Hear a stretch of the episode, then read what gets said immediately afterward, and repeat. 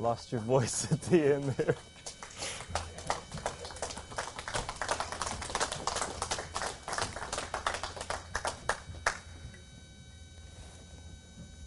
Well, Chag Sameach, happy Passover, happy resurrection, uh, first fruits, Shabbat Shalom.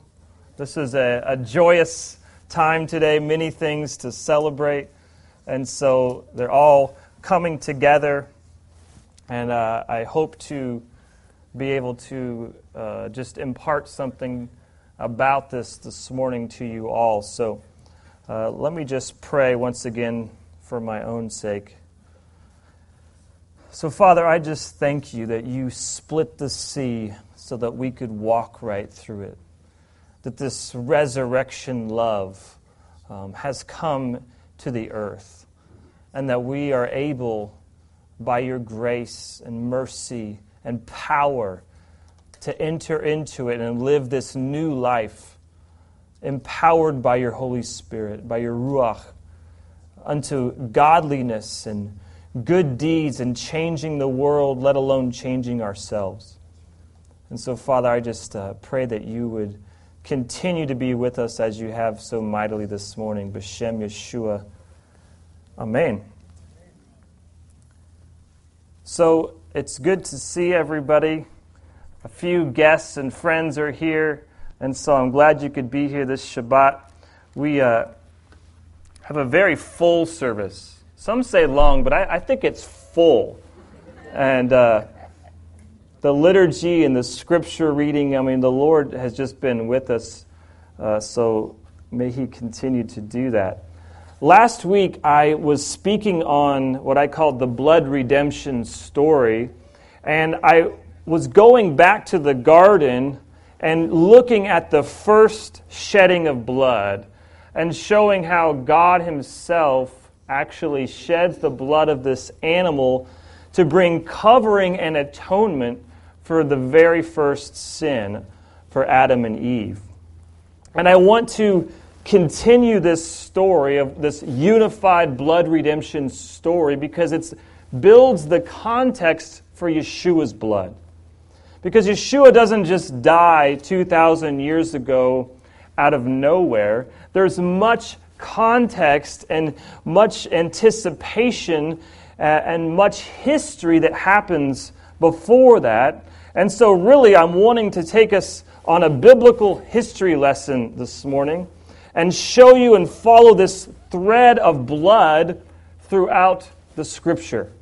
So that's what we're going to do. And what we're going to see is his faithfulness is stamped into time and history through blood covenant relationships.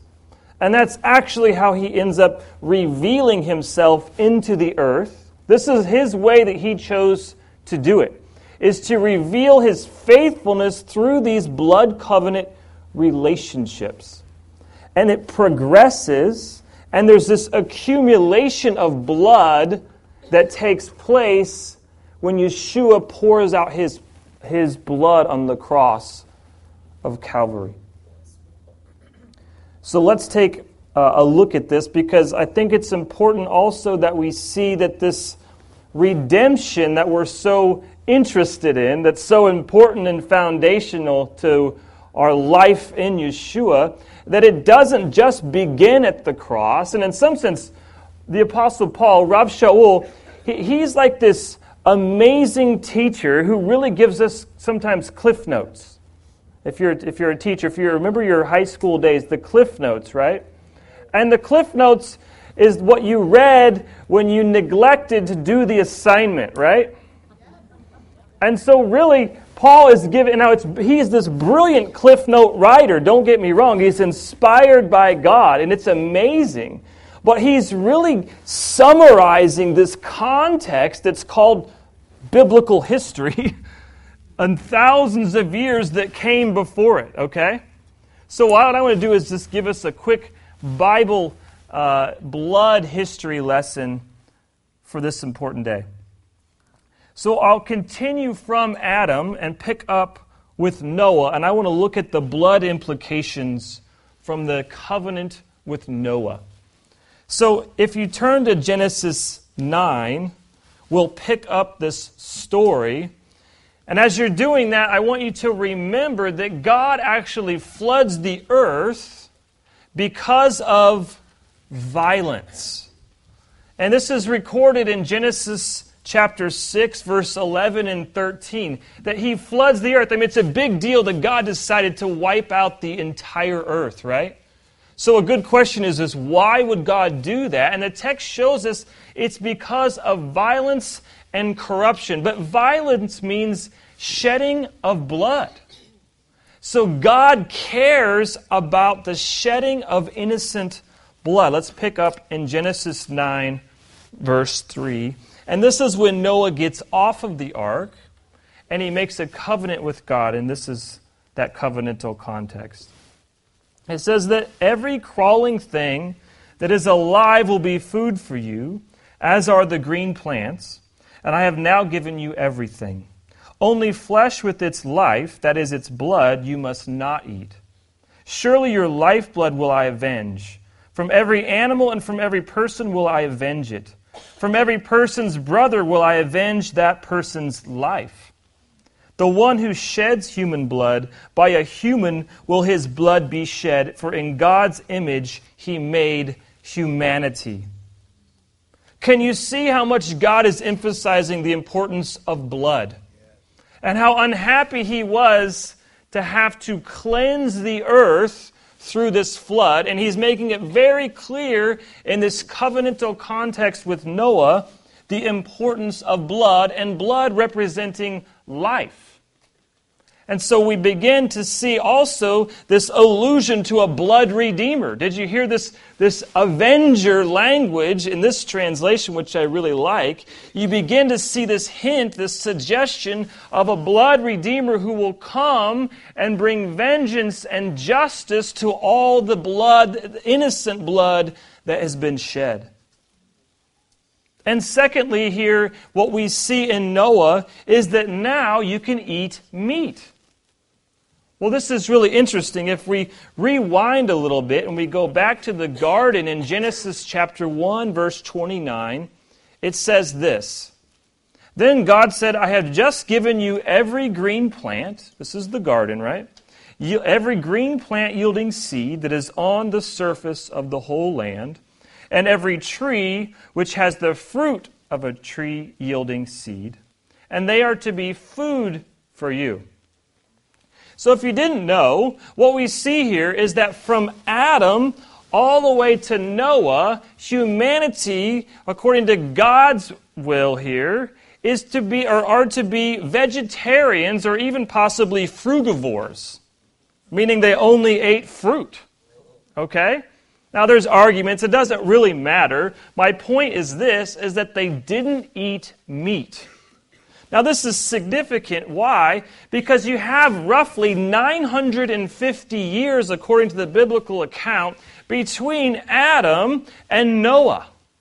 That's a long time in human history if we're sitting at roughly 5,000 and something years. Okay? So, for almost a thousand years, we don't eat meat. And that means that every time an animal was killed for 950 years, the only reason it was killed was for this relational unity between God and man.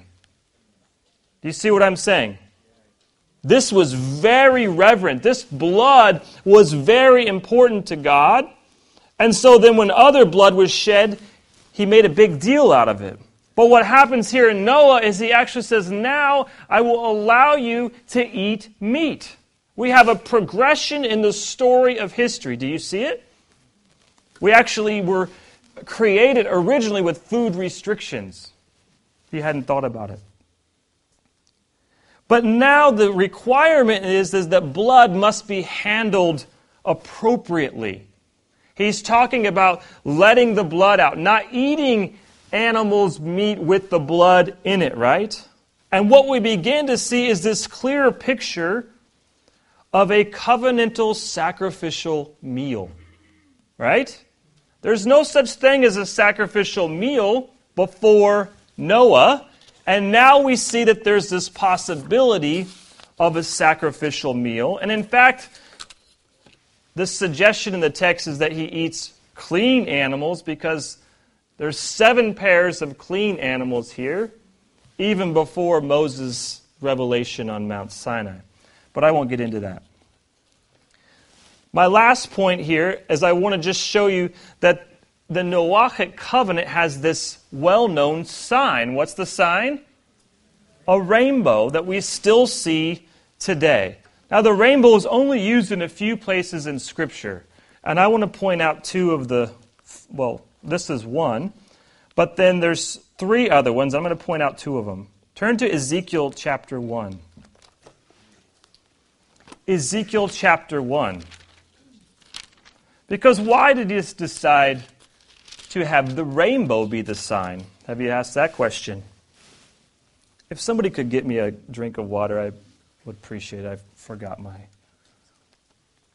so, Ezekiel chapter 1, what we see is the context is that heavens are opened to Ezekiel. This is this great vision of the heavens by Ezekiel.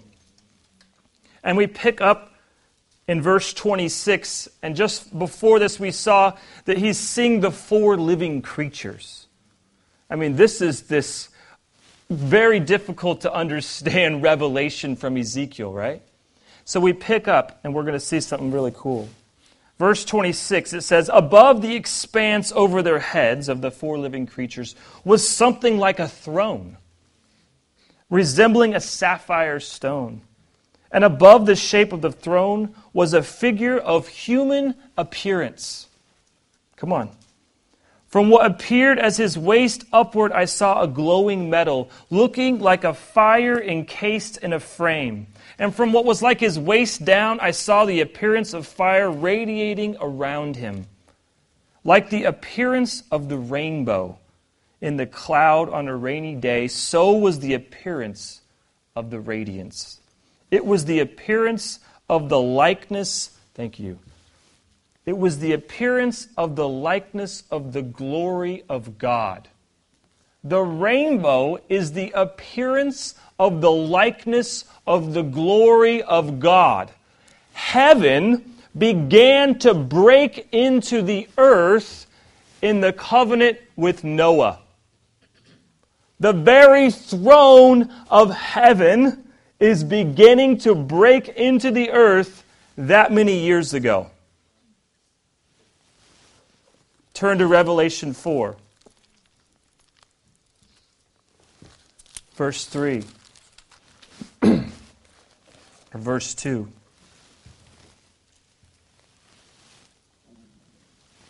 Again, we have a heavenly vision. The heavens are open now to John. This is John's apocalypse. It says in verse 2 Immediately I was in the Ruach, the Spirit, and behold, a throne was standing in heaven, and one seated on the throne, and the one who was seated was like jasper and carnelian in appearance, and a rainbow around the throne like an emerald in appearance. And around the throne were 24 thrones. And seated on the thrones were 24 elders dressed in white clothes, with golden crowns on their heads. And out of the throne came flashes of lightning and rumblings and clashes of thunder and seven torches of fire burning before the throne, which are the seven spirits of God.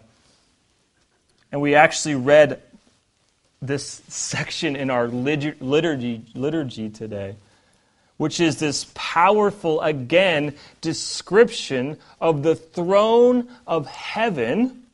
And we end up, if we keep reading, to see we have the one who sits on the throne and the Lamb and it says, Worthy is the Lamb. So we're beginning to see this heavenly throne. That's what the rainbow represents, all the way back to Noah. All right, let's keep moving forward. To Abraham, the next covenant in Scripture, as we're building. So the Abrahamic covenant is significant because it's, we see for the first time, it's not just with one man, but it's actually with Abraham. And God repeats the covenant with Isaac, and he repeats the covenant with Jacob. So the Abrahamic covenant is technically the Abraham, Isaac, and Jacob covenant. It's a tri-generational covenant. It's a familial covenant. It's a tribal covenant with the people of Israel, because Jacob, of course, is Israel. So that's my first point. My second point of this miraculous uh, scene here that has to do with blood is that we look and we see this principle of Abraham and, and Sarah. They end up conceiving and giving birth to Isaac, right? And but this is not normal for a 90 year old woman to give birth, right? And for a 100 year old man to have a son. And so the principle or the concept I want you to see here is that they, their bodies actually overcame death. That their bodies were actually resurrected, in a sense, to be able to have this son. Are you following me? And then we see this same overcoming death, this resurrection principle, in the Akedah in Genesis chapter 22, right? Where Abraham actually offers Isaac up on the altar. And then Hebrews 11 says that he reasoned that God was able to raise him up even from the dead. And in a sense, he did receive him back from there. This is Hebrews. So there's this resurrection principle that's happening on Mount Moriah, which is Mount Zion, which is the place of the Holy of Holies. And we see this overcoming resurrection principle. And we see, if we look in Genesis 22, if you want to turn there, one other really significant thing that I want you to see. In 22, verse 2, I guess I'll point out before that while you're turning there that the sign of the, circum, uh, the sign of the Abrahamic covenant is circumcision. So we have this blood, uh, human blood connection now with covenant, right? Before we had animal blood, and we continue to have animal blood, but now there's this strange connection with human, like male blood, right? Male human blood, and it's very intimate, right? Circumcision doesn't get any more intimate than circumcision. So there's this intimacy that enters into the picture as well. And if we look in 22, Did I say Exodus? I meant Genesis. Did I say the right thing? Okay.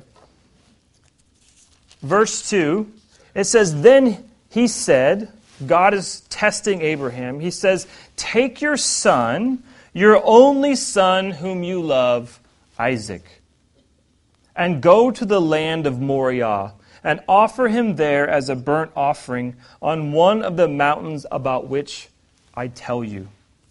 There's something very significant here, if you haven't heard this, and that this is the first use of the word love in all of Scripture. The word in Hebrew is ahava. And the first use of a word in Scripture is always significant, according to almost all commentators, Christian and Jewish alike. And the significance here is that the word love is used in the context of a father's love for his only son. The first use of love is the context of a father's love for his only son. And not only that, but the context there is a requirement for a human blood sacrifice. Whoa. No wonder why, when you read the rabbinic commentaries about Genesis 22, they really don't know what to do with this scene, although they know it's extremely important. In fact, on Yom Kippur, the Day of Atonement, they call upon the binding of Isaac as the efficacy for the significance and the, the allowance of God to atone for the sins of humanity. because they know something's there, but they, don't, they can't quite understand this building reality of this human sacrifice that would be Yeshua himself. So, what do we have? We have blood covenants are now becoming familial. We have uh, this resurrection principle of overcoming death that's now introduced. And then we have blood becoming personal and human through circumcision. Isaac ends up foreshadowing the human blood offering of Yeshua. And this picture is being painted of the ultimate blood atonement coming through a man. Can you feel the progression of blood in Scripture? We're not done.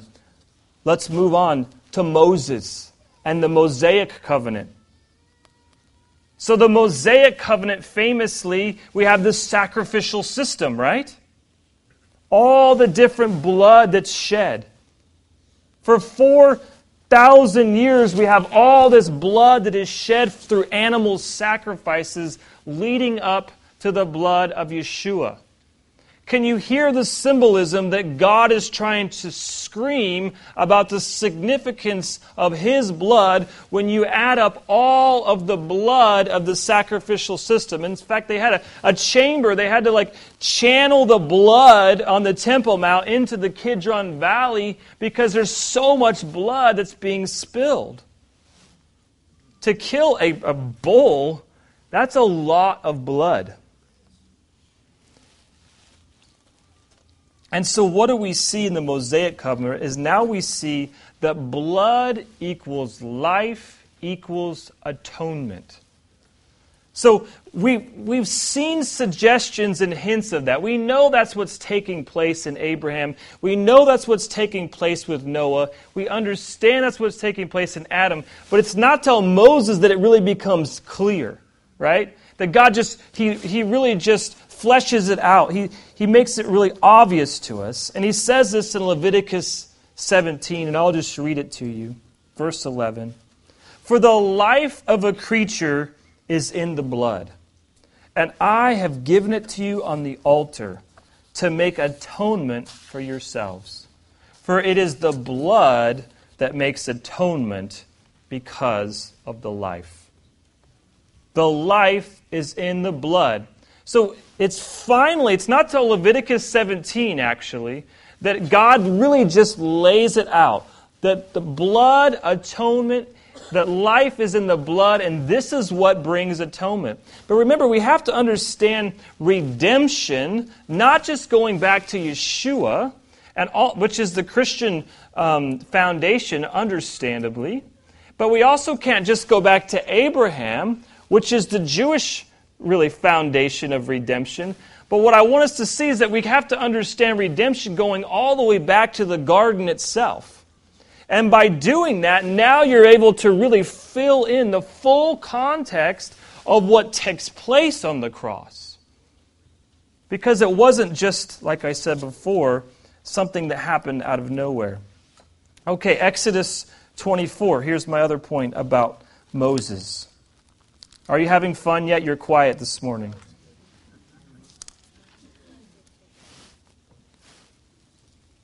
Feel free to yell at me.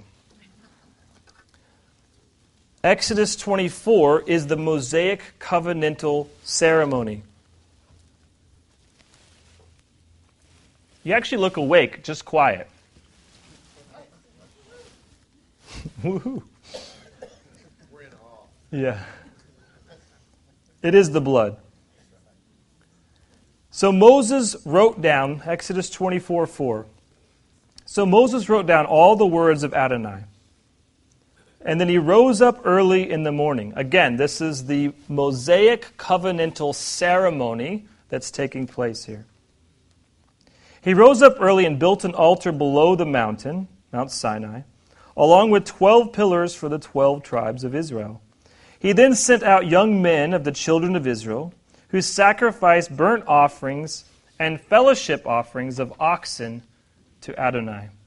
Then Moses took half of the blood and put it in the basins, and the other half he poured out against the altar. He took the scroll of the covenant and he read it in the hearing of the people. And again they said, All that Adonai has spoken, we will do and obey.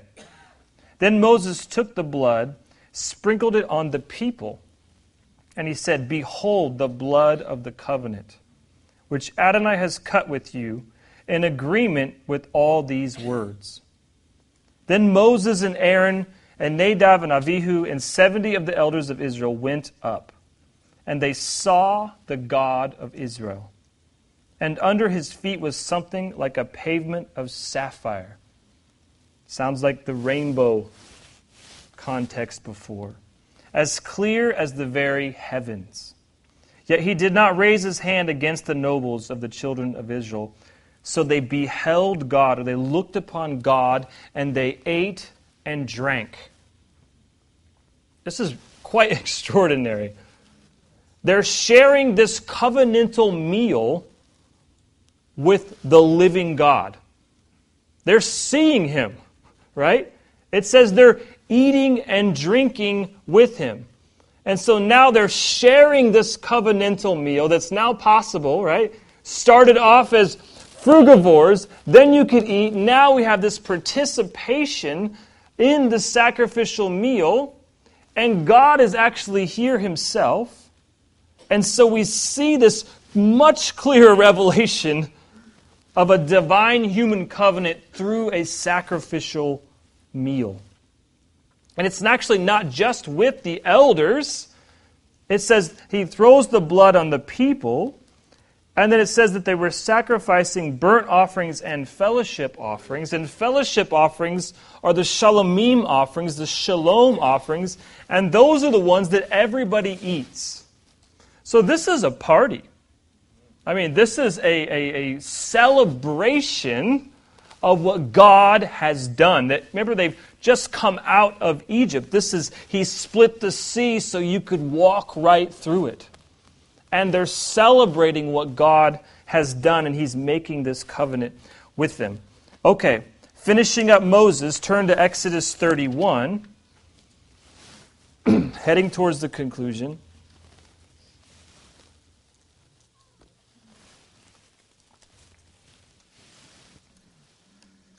Exodus 31 is significant because this is the question of what is the sign of the Mosaic covenant. Exodus 31, verse 12, it says, Then Adonai spoke to Moses, saying, Speak now to the children of Israel, saying, Surely you must keep my Shabbatot, my Sabbaths, for it is a sign between me and you throughout your generations. So you may know that I am Adonai who sanctifies you. Therefore, you are to keep the Shabbat because it is holy for you. And I'll skip down to verse 16. So the children of Israel is to keep the Shabbat, to observe the Shabbat throughout their generations as a perpetual covenant. It is a sign between me and the children of Israel forever. Olam in Hebrew. For in six days Adonai made heaven and earth, and on the seventh day he ceased from work and he rested. And when he had finished speaking with him on Mount Sinai, he gave the two tablets of the testimony to Moses, tablets of stone written by the finger of God. It can't get any clearer in the text if you weren't aware that the sign of the Mosaic covenant is the Sabbath. It's the Shabbat, right? All right, hold that. We'll get back to it in one minute here. So, what do we have? We have the sacrificial system, is this greater and more detailed clarity that blood equals life equals atonement. And then we have this clearer participation in revelation about this sacrificial meal that's now available with God and man, right? And so that brings us to the new covenant, to Yeshua himself, right? And so it's you can already see this no surprise that this progression and this accumulation of blood covenants it leads all of human history to this ultimate unveiling if you will of this relationship in Yeshua himself, right? This is the context. Yeshua doesn't come to do away with something. He comes to reveal everything. I'll say it again. He doesn't come to do away with anything, He comes to reveal everything. He's bringing it all to light, He's connecting all the dots. And you can see this thread of blood covenants that culminates with Him and the new covenant, right? So all these previous covenants paint the context for the significance of His blood and him overcoming death, this resurrection principle. And so I want you to see this in John chapter 6. So Yeshua comes to the earth. And this is what he says in John 6:54 at Capernaum. Capernaum for some of us who were just there. He says, "He who eats my flesh and drinks my blood has eternal life. And I will raise him up on the last day. For my flesh is real food, and my blood is real drink. He who eats my flesh and drinks my blood abides in me, and I in him. Just as the living Father sent me, and I live because of the Father, so the one who eats of me will also live because of me. This is the bread that came down from heaven, not like the bread your fathers ate and then died. He who eats this bread will live forever. Eat my flesh and drink my blood. He's summarizing biblical covenantal history, right? I just showed it to you. He's, he's summarizing it and how he's saying, Take and eat my flesh and drink my blood. He's saying this is the context. All the scripture, all the covenants that came before. He says, if you knew Abraham and the prophets, you would know me, he says. It's all written right there. It says to the man on the, the road to Emmaus, he's telling them and uh, showing himself throughout the scriptures, it says, right?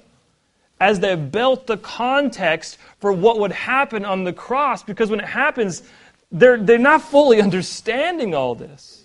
And as I argued last week, the reason is, is because it's too big. It's, it's so great. It took thousands of years for God to even paint the context for us to understand what would happen on the cross. And so then, of course, this becomes this necessary context for the Lord's table. He's, he's putting it all together and he's demonstrating and showing the significance of the symbolism of the bread and the wine. And he's saying that this is, in fact, him. And so, my final conclusion here is the summary of the signs of the biblical covenant. So, I went through these signs.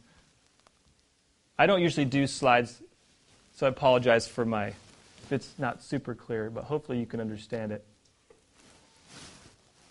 But here's what I want you to see. If you think about what is a sign, because God put all these signs in the covenant. Why do we have signs? Well, I just wrote down a few things, just generically. A sign tells you where to go, right? A, a sign is a reminder. It's very helpful. It brings order out of chaos. If we have no signs and you're driving, you would just be in chaos, wouldn't you? So signs actually bring order where there could be chaos.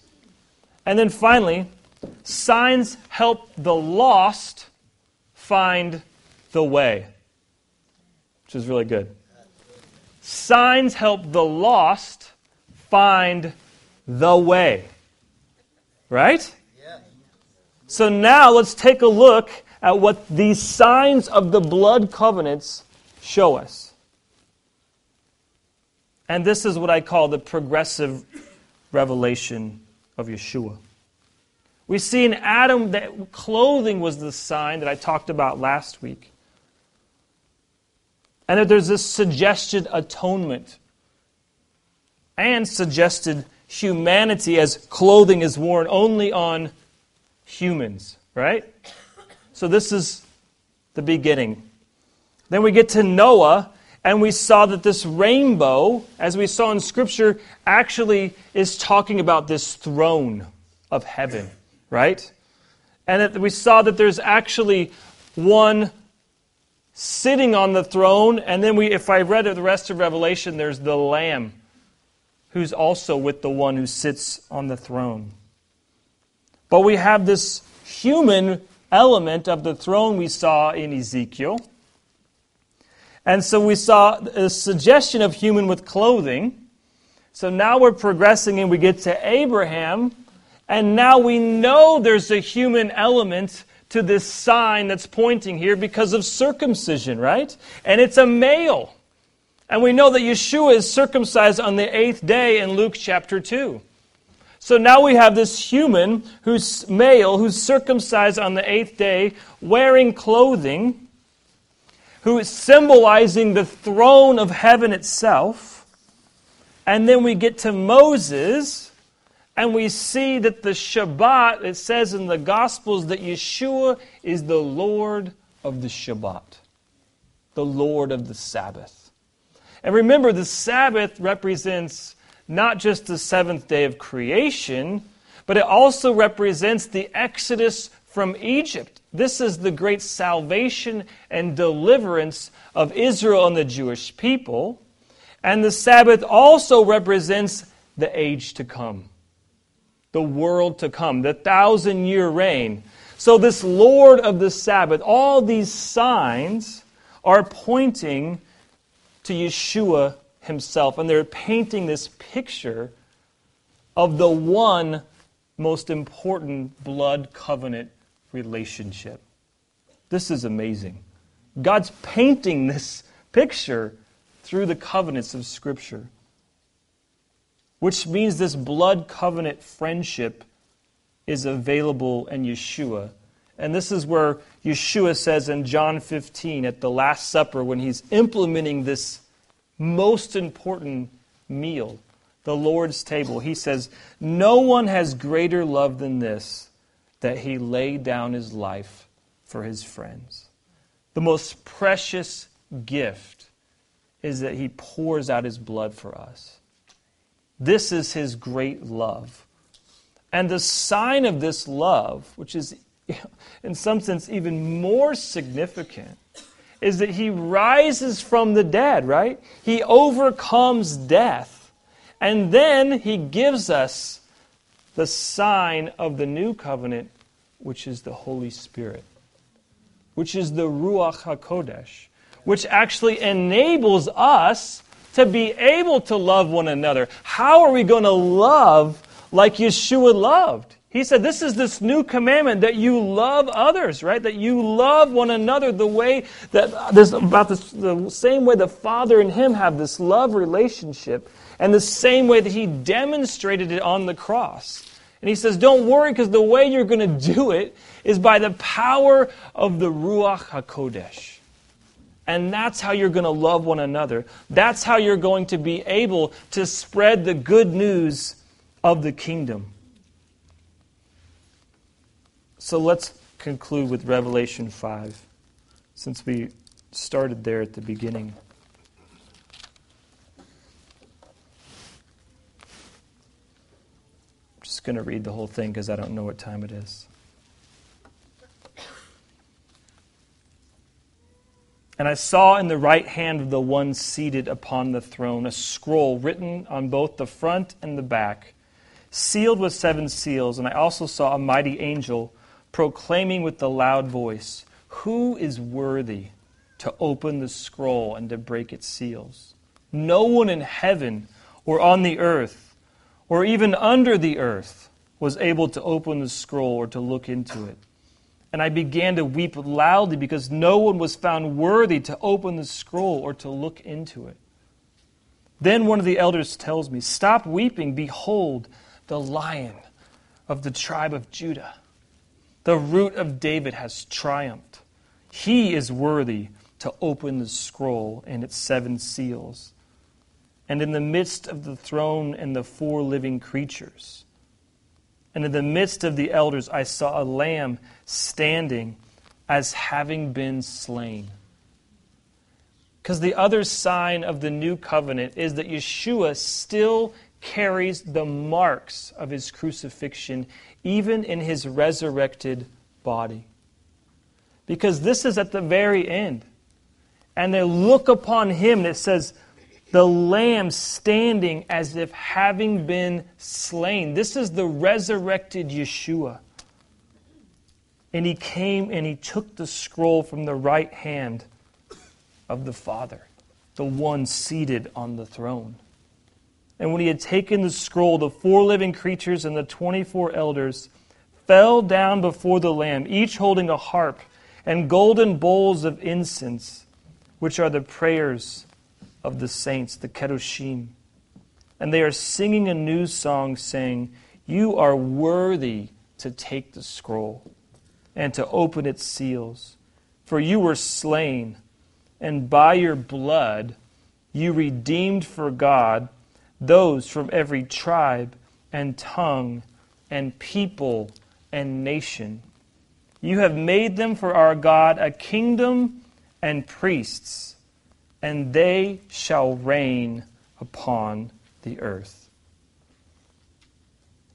This is the story from the very beginning to the very end.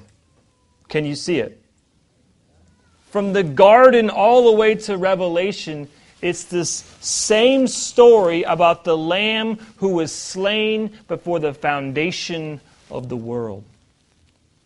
And him revealing the very nature and character of who he is through time and history.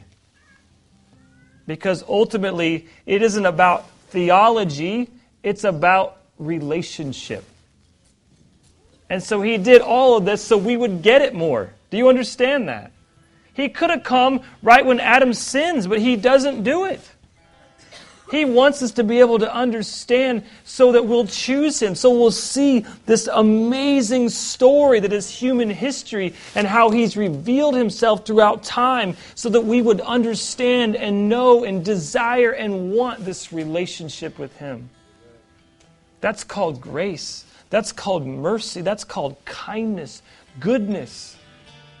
He is this amazing God. So we celebrate today his blood and his resurrection, poured out for our redemption. He rose from the dead so that we could have eternal life. It's not just that he forgives our sins, although that has to take place, but it's also redemption is that we have this new life and that we can live from this new life, that the kingdom is available in this new life, and that we can through this relationship, empowered by the Holy Spirit, we can change the world and, God willing, change ourselves. So, Toda Yeshua, we thank you, Yeshua, for this great holy week, this great festive time, and that we get to enter into the history and the power of your blood and we get to live from a place of resurrection so that we can willing, willingly offer ourselves as living sacrifices, knowing that you will bring life from the dead. Father, I pray that you would help each one of us to overcome the sin and bondage and death in our own lives. That you would fully take us out of Egypt on this Shabbat that you would release us from the chains that are binding us and connecting us to this world, Lord. I pray right now that anybody in this room who has one foot still in this world, that you would break that chain that binds, Lord. That you would send your messengers, your helpers, your Ruach HaKodesh, your Holy Spirit, to break the chains that bind, to set us free, Lord, from sin and death. Forgive us our sins, Lord, as we forgive others. Father, I pray that we would even now just release forgiveness in our families and friends, as the holidays are often difficult times because of brokenness and bitterness. So, Lord, we forgive. We just choose to forgive our family members. In the name of Yeshua. Set us free. Bring redemption and wholeness to these relationships.